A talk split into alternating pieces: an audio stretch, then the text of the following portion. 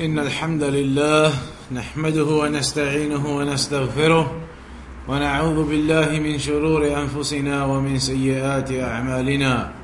من يهده الله فلا مضل له ومن يضلل فلا هادي له. وأشهد أن لا إله إلا الله وحده لا شريك له وأشهد أن محمدا عبده ورسوله. أما بعد so we've now reached the fifth hadith which is the hadith of ام عبد الله عائشه رضي الله عنها قالت قال رسول الله صلى الله عليه وسلم من احدث في امرنا هذا ما ليس منه فهو رد رواه البخاري ومسلم وفي روايه لمسلم من عمل عملا ليس عليه امرنا فهو رد So in this hadith narrated by Umm al-Mu'mineen Aisha radiallahu anha whose kunya was Umm Abdullah Umm Abdullah Umm al-Mu'mineen Aisha the daughter of Abu Bakr as-Siddiq radiallahu anhuma. How many children did she have?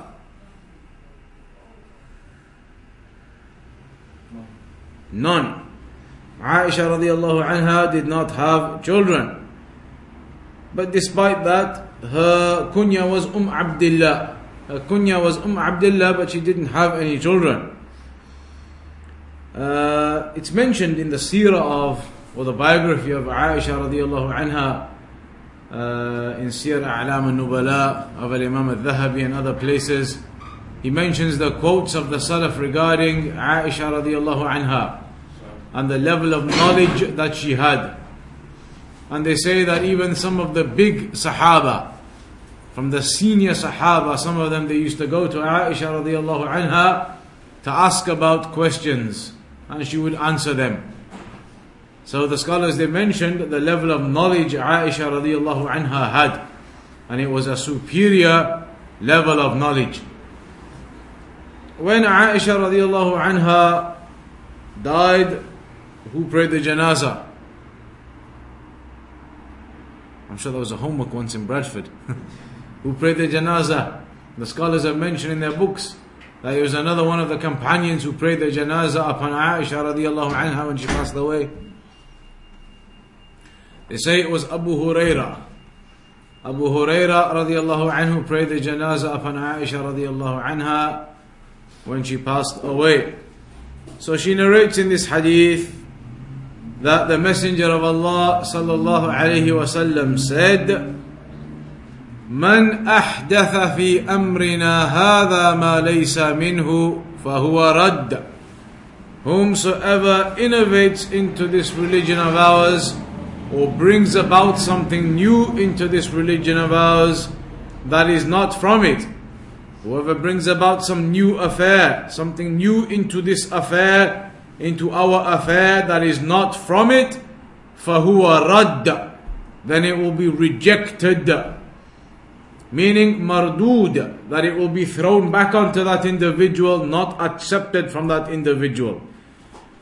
Al-Shaykh Al-Fawzan, Hafidhahullah Ta'ala, says in the explanation, Man ahdatha fi amrina, whoever brings about something new into our affair, i.e. fi shar'ina, meaning whomsoever brings about something new into our legislation, into the religion, into the sharia,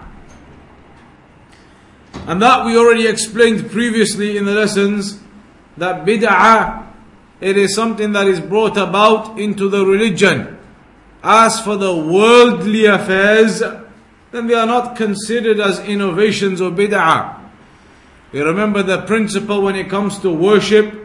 The principle when it comes to worship is that all acts of worship are tawqifi, meaning they cannot be conducted except with an evidence from the Quran or the Sunnah. You require an evidence from the Quran and the Sunnah to be able to carry out any given act of worship. Meaning, therefore, you cannot just worship Allah without evidence. You can't worship Allah without knowing how to do that worship or when to do that worship. What are the characteristics of performing that worship? You can't just make up worship yourself. That's the meaning of ibadah being tawqifi. Worship can only be done in accordance to how the Quran and the Sunnah has told us to do the worship. Whereas with worldly things, it's the opposite. With worldly things, it's the opposite. You can do as you please, as long as there is nothing in the Quran and the Sunnah that opposes that or prohibits that. As long as there is no prohibition, you can do what you want. So it's not a case of having to find an evidence to do the worldly things. The worldly things you can do what you want unless you find an evidence that prohibits you. Unless you find an evidence that prohibits that act, then the default is it's permissible. But with worship, it's the opposite. The default is it's not permissible until you can find an evidence that tells you this is permissible. With worship, the default is it's not permissible until you can find evidence telling you this is how to do this worship. With worldly affairs, it's all permissible. Unless you find an evidence telling you it's not permissible. Meaning, when you go out to buy a car, are you going to buy a blue one, or a red one, or a yellow one, or a white one? Buy whatever color you want. Nobody can say to you, what's the proof in the Quran and the Sunnah to buy the white car you're looking to buy? Nobody can ask you for proof as to why you're buying the white car and leaving the blue one. Nobody can do that. This is a worldly affair. It's permissible. All of them are permissible. The default is they're permissible. Buy a red one, buy a blue one, buy a white one. All of the cars are permissible to buy by default. Unless there was an evidence prohibiting you from one of them. If, for example, there was an evidence saying you're not allowed to buy red cars, then now we would say all of the others are permissible, but red isn't. So with worldly affairs, everything is permissible unless there's an evidence telling you it's not. With religious affairs, Everything is impermissible by default, unless there's an evidence telling you this is how you can do it and this is permissible. Does everybody understand the difference? So with worship, you can't do what you want. You need an evidence to tell you this is how to do it. With worldly affairs, you can do as you please, unless there's a, something in the Quran and the Sunnah telling you you can't do that. That doesn't mean, though, a person incorrectly applies this principle and goes out and does things which are haram and says, Well, I don't know the evidence that this is impermissible. Drinking alcohol, doing other types of acts that are haram. There is evidence in the Quran and the Sunnah upon their impermissibility. So this is not an excuse for an individual to go do what he wants and say, I don't know that this is haram. I've never come across an evidence this is haram. You go and search for the truth. A person he searches for the truth. He looks for the halal and what is the haram in order to know what to do and what not to do. So here though, in the hadith it says, Whomsoever brings about some new affair into our religion. Therefore, excluding the worldly affairs. Worldly affairs are not considered innovation in this way. And that's why you see the mistake of these individuals, the so called scholars who in reality don't have the knowledge of the Quran and the Sunnah upon the foundations of the Sunnah. They don't have that. Their understanding is misguided, is deviated because of the ways they learnt and where they learnt and who they learnt from. So you hear people like Hamza Yusuf saying that having an alarm clock to wake you up for Fajr is a bid'ah. He says it's an innovation to do that. And the reality is these types of affairs, they are not innovation. Driving a car to the masjid, is that innovation then because the companions didn't used to drive cars? Riding in an aeroplane to go to Hajj, is that an innovation because the companions used to go walking around their donkeys? Does that mean we have to go walking around donkeys or on horses or camels and that's the only way you can make Hajj because that's what the companions did? That's incorrect. The meaning of innovation, innovation is innovation in the religious affairs. As for technology and these uh, developments and those types of affairs, that's not what's meant here. So here that's why the, the, the Shaykh, Shaykh al-Fawzan says, the meaning of the hadith, whomsoever brings about some new affair into our affair, amrina, i.e. fi shar'ina, i.e. in our legislation, our religion. وأحدث He brings about something meaning أوجد عبادة لم يكن لها دليل من كتاب الله وسنة رسوله صلى الله عليه وسلم that he brings about some act of worship where there is no evidence for it from the Quran or the Sunnah لأن العبادات توقيفية because all acts of worship are توقيفي meaning لا يعمل إلا بما دل عليه الدليل منها that you cannot do any act of worship that you please in, a, in any way, but rather it must be in the manner that you've been taught to do it in the Quran and the Sunnah. أما ما لم يدل عليه دليل فإن الله لم يشرعه. As for an act where there is no evidence for it, then that means Allah has not legislated this act for you. ومن تقرب إلى الله بشيء لم يشرعه فهو مبتدع محدث and whomsoever look at this statement of Shaykh Fawzan now whomsoever seeks closeness to Allah via an act that Allah did not legislate then that individual is an innovator whomsoever seeks closeness to Allah via an act that Allah did not legislate then that individual is a mubtadi' muhdith fi din ma laysa minhu he has brought about into the religion that which is not from it وعمله مردود عليه لا يقبل عند الله and the act of this person a person who brings about some act of worship that isn't evidenced in the Quran and the Sunnah then that act of his will be rejected returned back thrown onto him not accepted by Allah لأن العبادة وسائر الأعمال لا تصح إلا بشرطين because worship all types of worship and obedience cannot be accepted except with two pillars we mentioned them before many times those two pillars are one is for the sake of Allah and the second pillar somebody else following the sunnah so the two pillars are that there must be al-ikhlas sincerity to Allah subhanahu wa ta'ala in that act.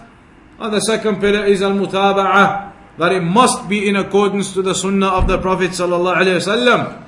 Sincerity to Allah, we've already mentioned the hadith. إِنَّمَا الْأَعْمَالُ بِالنِّيَّاتِ Indeed, all of your actions are but by the intentions. So whomsoever does his act for the sake of Allah, then his reward is upon that. And whomsoever does his act for other than the sake of Allah, for showing off or for worldly gains, then for him is what he intended. Similarly, Allah commanded us in the Quran to be upon sincerity in our acts of worship. وما أمروا إلا ليعبدوا الله مخلصين له الدين حنفاء They were not commanded to worship except upon sincerity and tawheed. They were not commanded to worship Allah except upon sincerity and tawheed. حنفاء Upon the tawheed and staying away from the shirk.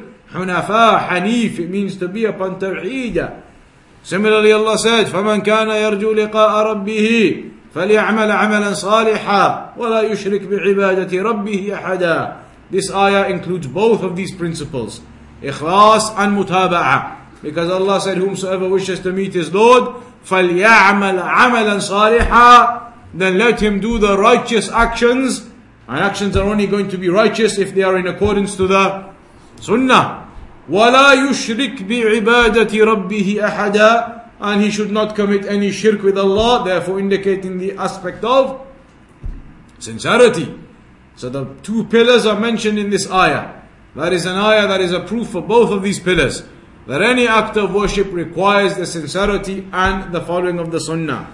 We've given these examples before. An individual who comes along now and he only implements one of the two pillars and he abandons the other pillar, he leaves the other pillar, then his act will be unacceptable. For example, an individual who does his worship sincerely for the sake of Allah, maybe so, but he doesn't follow the sunnah in how he does his act, his act becomes an innovation, a bid'ah, even if he was doing it sincerely for the sake of Allah. If he's not implemented the second pillar of following the sunnah, then that must mean he's doing an act which is against the sunnah, outside of the sunnah. If he's not following the sunnah, then that act must be something outside of the sunnah. And therefore it's a bid'ah an individual who does his act even if it is sincerely as he claims. If he's not following the sunnah, then his act is not acceptable. That is why we mentioned in the testification when you say Ashhadu an la ilaha illallah wa anna Muhammadan Rasulullah. Testify that Muhammad is the messenger of Allah. There were four parts to that. Testification. When you testify Muhammad is the messenger of Allah, then you mean by that you will obey him in that which he commanded. طاعته فيما أمر. and you will stay away from that which he prohibited وَاجْتِنَابُ مَا نَهَى عَنْهُ وَزَجَرَ and you will believe him in the information he gave us تَصْدِيقُهُ فِيمَا أَخْبَرَ and that you will only worship Allah in the manner which he commanded وَأَلَّا يُعْبَدُ اللَّهُ إِلَّا بِمَا شَرَعَ That's the meaning of your testification أشهد أن محمدا عبده ورسوله So how can an individual now bear testification to that which means in of itself, in its core, when you testify that Muhammad is the messenger of Allah وسلم, means that you're then going to obey him and stay away from the prohibitions and that you're only going to worship Allah in the manner he taught us. Otherwise, what does your testification mean? That I testify Muhammad is the messenger of Allah. He is the one who was given the revelation. He was the one who was the seal of the prophets. He was the one who was chosen by Allah for that revelation, the best of the creation. You're going to testify to all of that. But then you're going to say, still though, I'm going to make up something else which the Prophet didn't tell us to do and do that. Doesn't make any sense whatsoever. So even if a person says he's doing it sincerely, if he isn't following the sunnah of the Prophet he's made a mistake. In the Quran, Allah told us to do that. وَمَا آتَاكُمُ الرَّسُولُ فَخُذُوهُ وَمَا نَهَاكُمْ عَنْهُ فَانْتَهُوا Allah commanded us in the Quran, that which the Prophet ﷺ gives you, then take it. Do it, what he commands you. And that which he prohibits you from, stay away from it. That's what we've been told to do by Allah in the Quran. So now an individual who makes some new form of worship up, which the Prophet ﷺ hasn't told us to do, then he isn't fulfilling this command. He isn't fulfilling the obligation to stick to what the Prophet ﷺ commanded us and forbade us from. He's now brought something new. And that's why the scholars say somebody who does that, then by default, they are belittling or uh, accusing the Prophet ﷺ of not having completed the message. If somebody comes along now with a new act of worship, something which isn't legislated in the Quran or the Sunnah, it's not to be found. And the classic example is the birthday of the Prophet. Some of them, they will admit, they'll say, okay, we know there's no evidence in the Quran and the Sunnah, but we're doing it to show our love for Allah. We're doing it to show our love for Allah. Even if the companions didn't do it, what's wrong with us doing it still? We're doing it to show our love for Allah. We're doing it sincerely for Allah. Surely that's good. Surely we'll get reward for that. But the answer is no. Even if you are doing it to show your love for Allah, that's incorrect in the first place. Because Allah told us how to show love for Him. He said, قُلْ إِن كُنْتُمْ تُحِبُّونَ اللَّهَ فَاتَّبِعُونِي If you truly love Allah, then follow me. That's the sign of love. That's why the scholar said this ayah in the Quran is known as the ayah of examination. If somebody wants to examine themselves, are they truly demonstrating their love for Allah or not? Then this is the test, this ayah. Because in this ayah it says, if you truly want to demonstrate your love, then follow me. Follow the commandments. Not make up new worship yourself. So that is the true sign of love, that a person is following the commandments and staying away from the prohibitions as per the revelation. That is a sign of love. Not somebody making up new forms of worship. That is actually an accusation against the Prophet ﷺ. It's like the person is saying, when he makes up a new act of worship, that the Prophet ﷺ didn't teach us this. He didn't teach us this, but I'm doing it anyway because it's an act that will bring me closer to Allah. That means therefore the Prophet ﷺ failed in accordance to their claim to teach us this act of worship which would have brought us closer to Allah. Why did the Prophet ﷺ not tell us about the birthday if that's going to bring us closer to Allah and get us reward from Allah? Why when we just commanded in a hadith, celebrate my birthday every year? If that was going to give, get us reward from Allah and it was going to bring us closer to Allah, and that was something which has benefit in it and reward in it, and Allah loves us for doing that, then why wasn't there just a simple hadith, celebrate my birthday every year? Simple as that. Command and we all do it. Because that isn't the sunnah. This isn't the revelation. This isn't what the Prophet commanded us to do. That isn't an act which brings you closer to Allah. It isn't an act which you get reward for. And that's why the Prophet didn't tell us to do it. And that's why the companions didn't do it. So now any individual who brings about new forms of worship, you see clearly that there can't be any excuse for it. Even if the person claims I'm doing it sincerely for the sake of Allah, it's not possible. It's not possible and it's not acceptable even if he claims he's doing it sincerely for the sake of Allah. Because the Prophet ﷺ has already taught us all of the different acts of worship that we need to know to get closer to Allah. We're not cleverer than the companions. It's like the person is saying the companions didn't used to celebrate the birthday, they didn't. So now this person who celebrates their birthday, is he cleverer than the companions? He's thought of a way to show his love for the Messenger of Allah and to get reward from Allah that the companions didn't think of. If that was such an act of worship that gets you reward and love for Allah, then why didn't the companions do it? They were the most uh, enthusiastic, the most keen in terms of wanting to worship Allah and get the reward and show their love, and they didn't do it. So you see, all of these explanations clearly highlight it's not possible for anyone to bring about anything new now. The very fundamental and basis of this religion is that all of the worship is done purely from those sources of the Quran and the Sunnah with the understanding of the Salaf of this Ummah. If we open up this door, then everybody can make up whatever they want. People could make up all sorts of things and say, no, this is just to show Allah for Allah. As they do. How many times do you hear them? The 15th night of this month. This day on Sha'ban, this day of Rajab, this day of this month, this day of that month. Go to the mosque and pray 200 raka'at at night. They do it. They have papers. I've seen it myself papers, pray 200 raka'at, then make this dua a thousand times, then go back and pray another 78 raka'at, then this dua 600 times, and they have a full program for the night. Thousand times this one, two thousand times this one, six hundred times this one, on this particular night of this month. Where and how? Which hadith? All of this type of act is bid'ah. And you hear so much of it. Whenever somebody gives you this type of thing, you should ask them as a first point, what is your proof? Where is the hadith? Where is the ayah? Which imam spoke about this issue? Which scholar mentioned this in their books and the evidences, etc. But the people, they make up these affairs. So here then, the Shaykh says, in order for any act of worship to be accepted, you must make sure it is upon sincerity to Allah and that it is in accordance to the Sunnah. This is how the Prophet taught us. This is how the companions they did it. That's how you do it. Otherwise, as the hadith says, فَهُوَ رَدْ Otherwise, if it's not upon that principle, then the action is rejected. Rad meaning mardudun alayhi la yuqbalu minhu. That the action will be thrown back onto that person, cast back to him, and not accepted. مهما أتعب الإنسان نفسه فيه الشيخ الفوزان حفظه الله says to whatever level a person tires himself out and uh, exerts himself. Maybe somebody does one of these things, goes to the mosque one night on the 15th night of this month or that month and prays a thousand raka'at and he does this dua a million times or whatever it is. He does all of that all night and he comes out after that night completely shattered from that night of worship, inverted commas. He comes out shattered, having done all of these raka'at and praying and all types of worship as they told him overnight.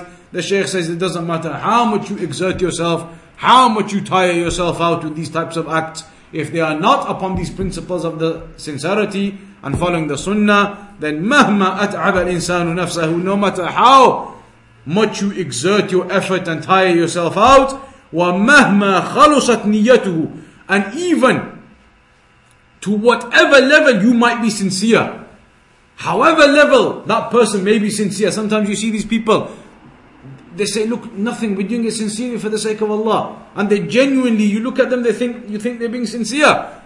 Even the Shaykh says, doesn't matter how sincere they think they are being.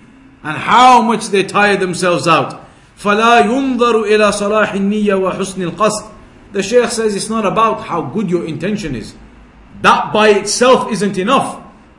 Just how good your intention is by itself isn't enough you need to have the implementation of the sunnah with it. That's why the, the Salaf they used to say, كم من مريد للخير لم يصبه. How many people out there they want goodness but they never get it.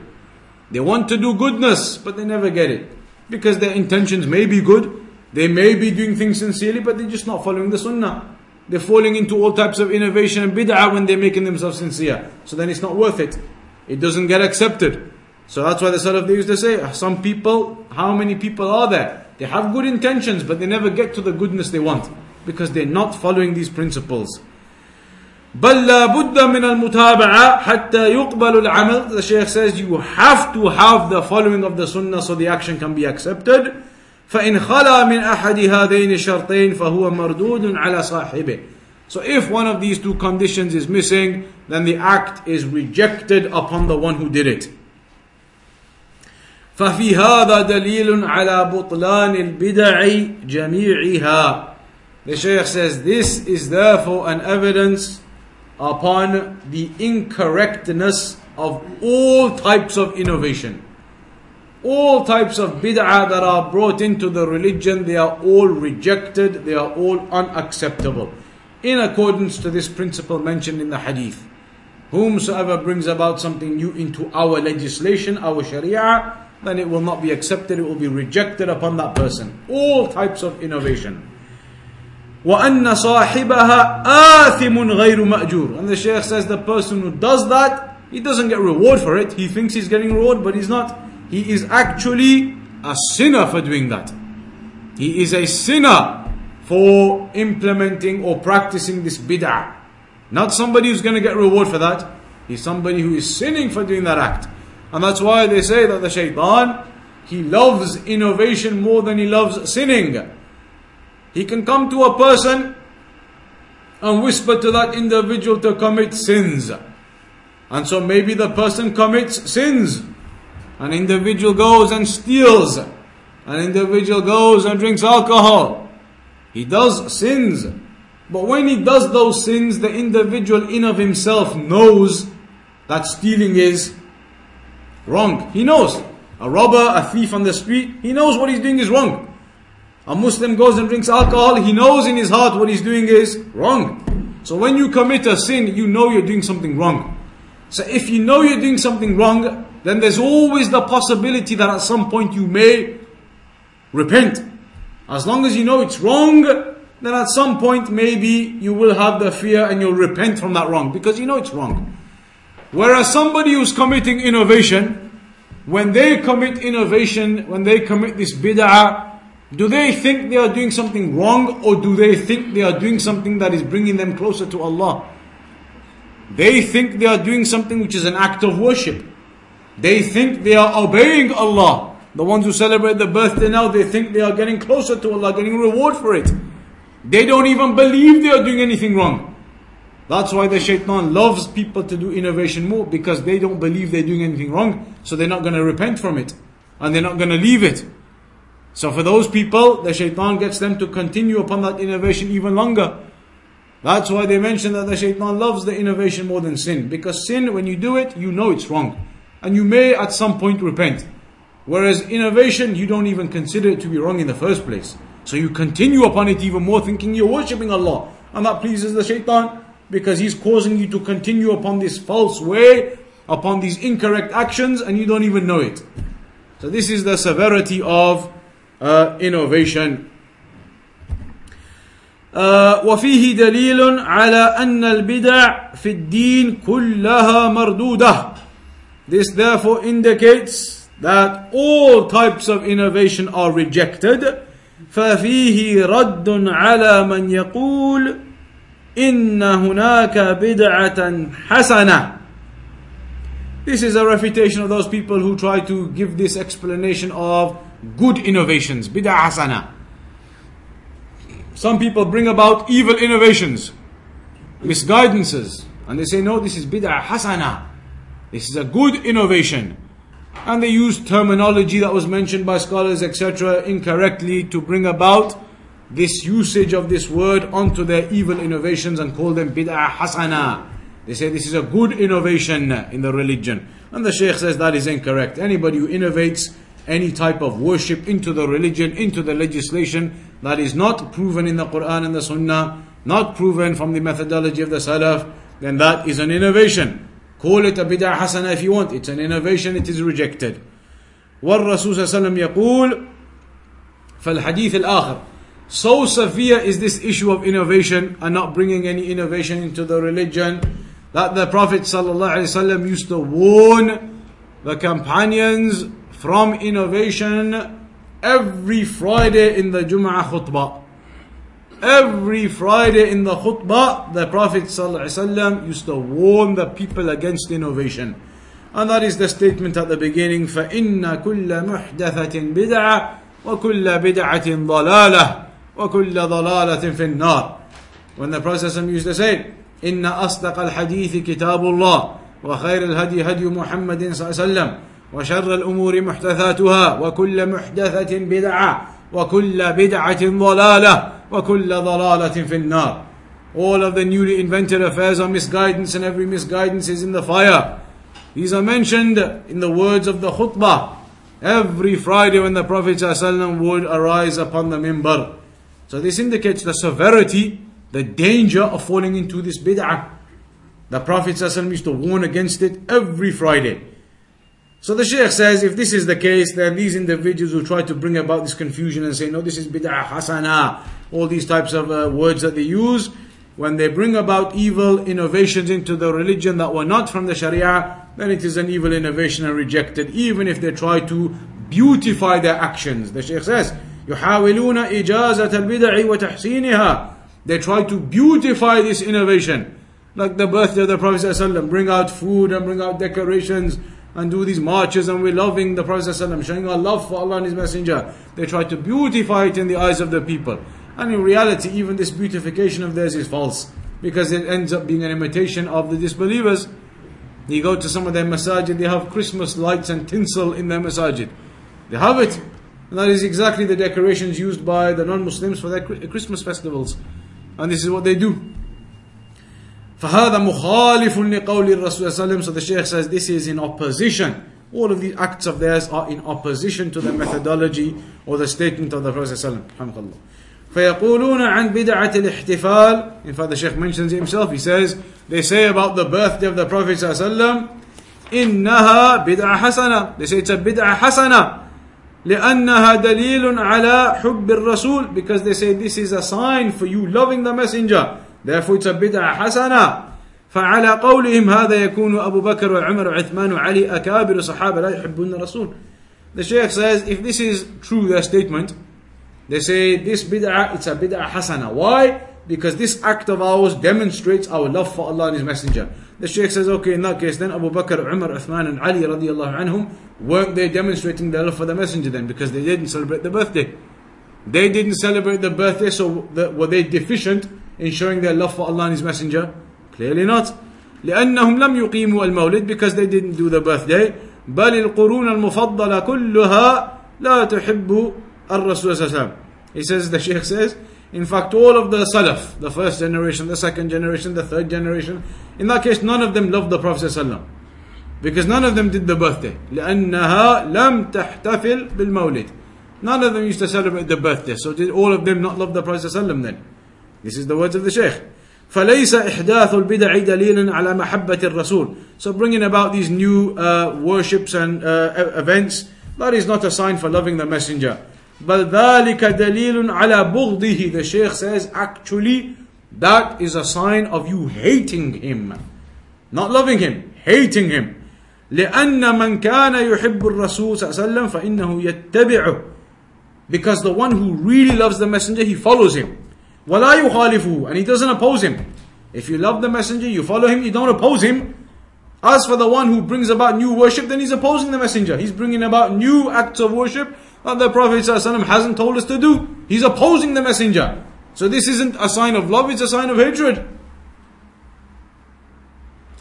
There's a, a line of poetry they mention, لو كان حبك صادقا أطعته إن المحب لمن يحب مطيع In this line of poetry they say, if you truly love him, then you would obey him. Because indeed the sign of you loving somebody is that you listen to them. The sign of you loving someone is that you obey them, you listen to them. That's the sign of loving someone. Not that you make up new things and do things that they didn't tell you to do. وفي الرواية الثانية and then to conclude that the other narration, there is the other narration of the same hadith, من عمل عملا ليس عليه أمرنا فهو رد Whoever does an action that is not from our actions, that is rejected. So here we have two parts. The first hadith was saying, whoever brings about an innovation. The second one, whoever does the innovation. Because you might say a person, he didn't bring about this innovation. He didn't invent this innovation. Nevertheless, if he's doing it, and he's practicing it, and he's following it, then the second hadith encompasses him the one who does an action that is not from our actions, then it is rejected. Um,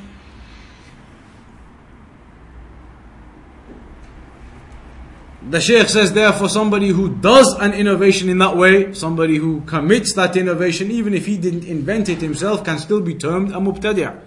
He can still be termed an innovator, even if he's not the one who invented the innovation in the first place.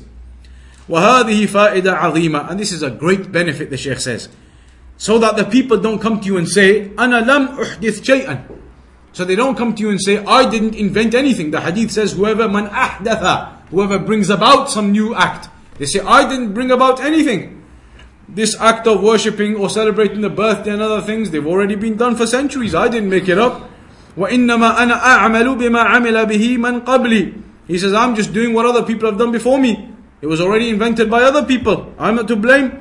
So you say to him, حتى وإن أحدثه وعمل به من كانوا قبلك فما دام بدعة فلا يجوز لك أن تعمل به. Say to him, even if it was invented before you and other people did it before you, then they were all in the wrong too, and you're in the wrong too. That isn't a proof. If this was brought about before yourself, if it is opposing the Quran and the Sunnah, it is opposing the Quran and the Sunnah. Whether it was somebody a hundred years ago who invented it or somebody who invents it now. فما دام بدعة so as long as it is an innovation it's not permissible فإن قال إنما تقع المسؤولية على من ابتدعها If he says to you, well, I'm not responsible, I'm doing it, the responsibility will be upon the person who invented it then. He'll get the sin for it, he'll get the punishment for it. I won't be hold, held to account or blame for following or practicing this innovation. The one who invented it, he'll get the blame for that. It's not my problem. Then say to him, Al-Mas'uliyah ala man ibtada'aha wa ala man amila biha. Tell him the responsibility and the burden of that is upon the one who invented it and the one who then practices it and follows it Because of the statement of the Prophet ﷺ, من عمل عملا ليس عليه أمرنا فهو رد. Whoever acts upon an action that is not from our actions, it will be rejected too. So even if you're not the one who invented it, if you're doing it, then you're included in these narrations uh, regarding this innovation. فهذه فائدة الرواية الثانية so the Shaykh says this is the benefit from the second narration. أن العمل بالبدع هو في ذاته ابتداع. That acting upon some innovation in of itself is innovation. Even if you didn't bring about yourself. Even if you didn't invent it, acting upon innovation is innovation in of itself. Uh, فهذا حديث عظيم مع حديث إنما الأعمال بالنيات فهما يدلان على شرطي قبول العمل الإخلاص والمتابعة so the Shaykh says in conclusion, this is a great hadith. And when you put this hadith alongside the other hadith, إِنَّمَا الْأَعْمَالُ بِالنِّيَّاتِ Indeed, all of the actions are but by intention. Then when you put these two hadith together, you end up with the two pillars for all actions that are acceptable. All actions that are accepted and rewarded, they are upon these two pillars. إِنَّمَا الْأَعْمَالُ بِالنِّيَّاتِ i.e. sincerity, and من أحدث في أمرنا هذا ما ليس منه فهو رد i.e. following the sunnah of the Prophet sallallahu alaihi wasallam. And that's why you see that the basis of Ahl Sunnah, the basis of a Salafiyya, it is based upon that. Following the Quran and the Sunnah upon the methodology of the Salaf of this Ummah. Al Imam Ahmad he said at the beginning of Usul Sunnah, the foundations of the Sunnah. أصول السنة عندنا التمسك بما كان عليه أصحاب رسول الله صلى الله عليه وسلم والاقتداء بهم that the foundations of the Sunnah with us are that we cling on to that which the companions of the Prophet ﷺ were upon and we follow them. And what were they upon? The Quran and the Sunnah. That's what they were upon. That's why all of the scholars, they mention, if you were to get a book of one of the scholars from the early times, Al Imam Ahmad for example, and you were to get a book from one of the scholars centuries later, Ibn Taymiyyah, Ibn Qayyim, rahimahumullah, then you were to get a book for scholars centuries after them, Shaykh Muhammad ibn Abdul Wahhab. A couple of centuries after him, Shaykh bin Baz. Get the books of all of these scholars from these different centuries and read them. If you didn't know who the authors were, you would think all of them have been written by the same person. The scholars they mention this. Why? Because even though the centuries may separate them in time, their methodology was the same throughout those centuries. So the books of Imam Ahmad what you find in them in terms of principles and foundations of the Sunnah is what you'll find in the works of Al-Albani, Ibn Baz, Al-Uthaymeen, rahimahumullah now. The same thing, the same principles, the same foundations throughout the ages amongst Ahlul Sunnah. So that's why you see uh, Ibn Abi Dawood in that famous book Al Ha'iyah, he mentioned this principle right at the beginning.